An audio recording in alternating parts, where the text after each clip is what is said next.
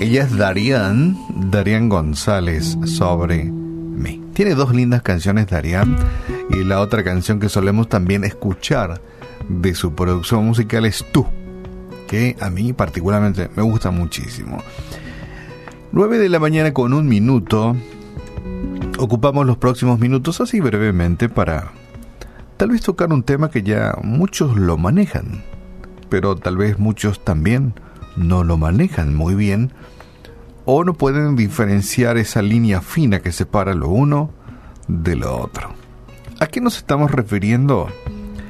A la enseñanza de Jesús cuando en un momento dado él dijo, no améis al mundo, ni las cosas que están en el mundo. Y uno trata de imaginar a Jesús en aquel tiempo enseñando esto no améis las cosas del mundo.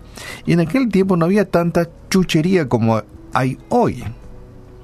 En aquel, en aquel, en el modelo de vida de aquel tiempo, no sé qué lo que podía uno aspirar mucho a tener, ¿verdad? No sé, tres camellos, no sé, tres burros. No, no había tecnología, no había nada. Eh, no había así cama Solmier o marcas de equipos de aire acondicionado, no había nada. Entonces, trato de hacerme la película, ¿qué decía o qué pensaba o, cuál era la enseñanza de Jesús cuando decía, no améis las cosas del mundo? No sé qué, qué había en el mundo de aquella época que tal vez podía llamar la atención de los seguidores de, seguidores de Cristo, ¿verdad? No sé, de repente sí había muchos tesoros en aquel tiempo, oro, plata, me supongo yo, pero no había nada, como hoy día hay. Hoy día la gente quiere, drones, quiere tener auto, helicóptero, yate, este, tecnología, celulares. Eh. Hoy hay muchas cosas para codiciar. No améis al mundo ni las cosas que están en el mundo. Pero Jesús ya sabía cómo es el corazón perverso nuestro, ¿verdad? Sí. no le sorprendíamos a Jesús, decía, hmm, corazón perverso. Estos chicos que están aquí a mi alrededor la pregunta que nos hacemos es, ¿qué, es lo que es del mundo? Entonces, ¿qué quiso advertirnos Juan en Primera de Juan capítulo 2? ¿Qué quiso advertirnos? Algunos identifican como una lista de cosas cuestionables, ¿verdad? ¿Mm?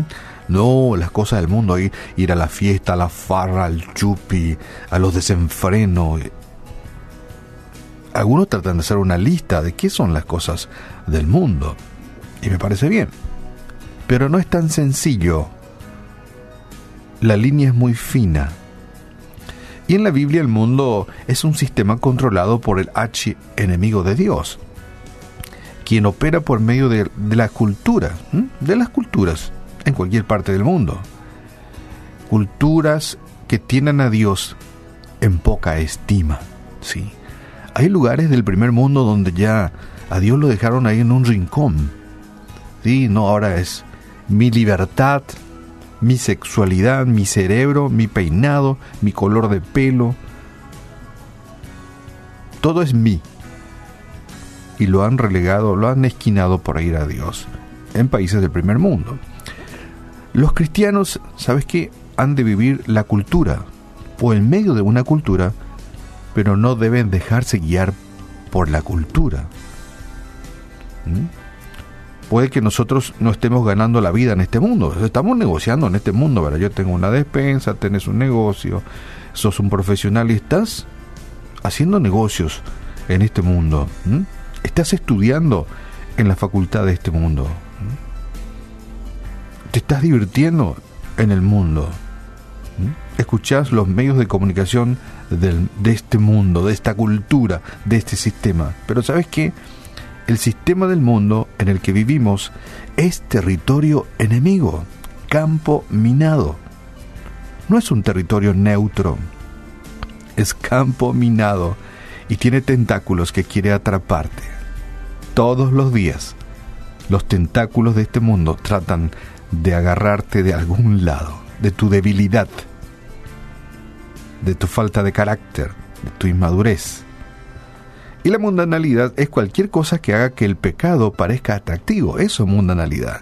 Cualquier cosa que haga que ese pecado parezca muy atractivo y que la justicia de Dios parezca una tontería, algo viejo, desfasado, cosas de viejas, religiones de la abuela.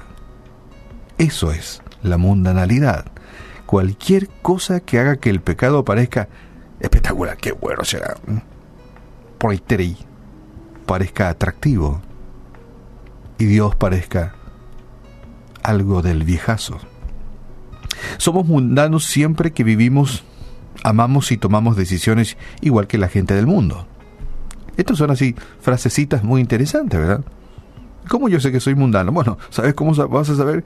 Si vivís, amás y tomás decisiones igual que cualquier persona que no le interesa a Dios, que no tiene a Dios en el primer lugar en su vida. Si vos haces lo mismo que el, tu amigo, que le da la espalda a Dios, tomas decisión igual que Él, hablas igual que Él, amas la cosa que Él ama, y sos un mundano. Así de sencillo. Un cristiano que quiere este vivir conforme a la voluntad de Dios, pues se esfuerza para hacer la voluntad de Dios. No tengo la más mínima duda de que te vas a guiar un poquitito, te vas a, te vas a salir a veces de la pista, te vas a ir para la izquierda, a veces después entras otra vez en la pista de la vida y tratás de hacerlo lo, humanamente posible para vivir dentro de la voluntad de Dios y después salís a la derecha un poquitito, ¿verdad? Y te, tenés un ahí por ahí y después entras otra vez al camino. Dios sabe que estás intentando alejarte de esta cultura mundanal y que no es tu deseo vivir conforme a ella. La pregunta que te dejo y vamos a la música, ¿te parece? ¿Estamos dispuestos, donde quiera que, que vamos en este mundo, a hacer la voluntad de Dios por sobre todas las cosas? ¿Estamos dispuestos? ¿Sabes qué? Dios quiere que estemos en el mundo, pero sin ser parte de Él. Sin ser parte del mundo negociar en este mundo, estudiar en este mundo, respiramos en este mundo y hacemos nuestra actividad en este mundo, ¿verdad? Pero no nos dejamos guiar por la cultura del archienemigo de Dios, sino procuramos, hacemos el esfuerzo de hacer por sobre todas las cosas la voluntad del Padre. ¿Sabes qué? Los cristianos, con esta frase muy conocida, te dejo, deben vivir en el mundo y resume todo lo que acabamos de decir, pero no deben permitir que el mundo viva en ellos. ¿Sí? ¿De acuerdo? Los cristianos, seguidores de Cristo, deben vivir en este mundo. No tenemos otro, no podemos cambiarnos el planeta. Pero no debemos permitir que el mundo viva en nuestro interior. Es el espacio de Dios. Padre, te damos gracias. Ayúdanos, Señor. Ayúdanos, Señor, a, a salir de la carretera del mundo frenético, lleno de atractivos, pero lleno de pecados, lleno de dolor, lleno de lágrimas y vacío de ti. Ayúdanos, Señor, a vivir conforme a tu voluntad. Danos una mano, ayúdanos a no desear vivir en este mundo, en esta cultura que quiere apartarnos de ti. Oramos hoy en el nombre de Jesús. Amén.